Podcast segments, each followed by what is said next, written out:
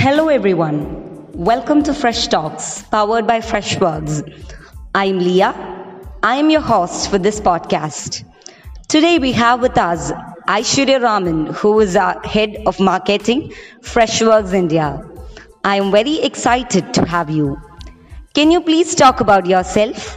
How long have you been with Freshworks? A bit about your career and experience.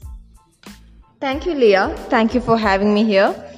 I have been working with Freshworks for more than seven years, and it's been quite a beautiful and eventful journey on a personal note. I joined this organization as a product manager, and now I'm heading the marketing department. So, how important is it for any company, let it be a SaaS company or any other company? How important is branding and marketing? Good question. I can explain with an example. Let's say if you have to buy a washing machine, which brand will you choose? Uh, right now, I have Whirlpool at my house. Perfect. I have asked this question to many of my friends before out of curiosity just to know the impact of branding on consumers. The power of branding is that people will remember it. Freshworks exists in a crowded market. So we have actually multiple competitors. We have to question our product against other giants in this field. And Freshworks also has lots of products. So when somebody think of customer engagement software, they have to remember Freshworks. Branding brings that power. From a product perspective in Freshworks, is there a difference between uh, product and corporate marketing? Of course, there exists a salient difference between the two. When product marketing focuses on product branding, building organic brand image, etc., corporate marketing mainly concentrates on building public relation and internal communications within the company. Branding differences can also be seen in the duration of a branding approach.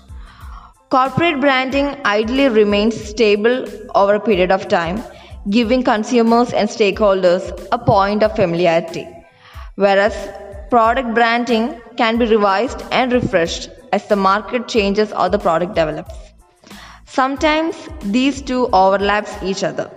It depends on the size of the company, its expected outcomes, etc.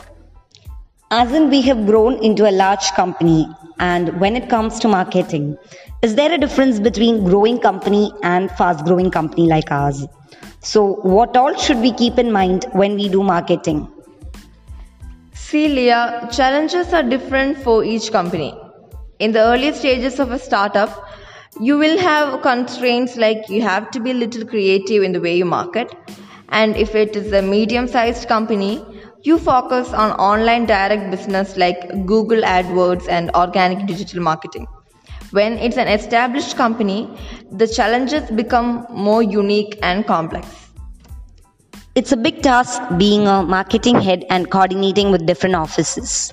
How do you manage this or do it? Everyone in the company finds flexible timing to work across the time periods. And also, we are coming up with creative ways to stimulate and motivate the workforce. It's really beautiful uh, to work with people with different culture, ideas, and thoughts. So, outside of work, what do you like to do? Mm, apart from work, I can say I'm a passionate traveler, a good dancer, and an avid storyteller. That's all. Thank you, Aishwarya. Thank you so much for joining with us. It was very interesting listening to you, where we talked not only about marketing and branding. Please write into us at freshworks.com if there are any further questions for Aishwarya. Thank you so much for listening. Write to Freshworks with your feedback. Have a great day, folks.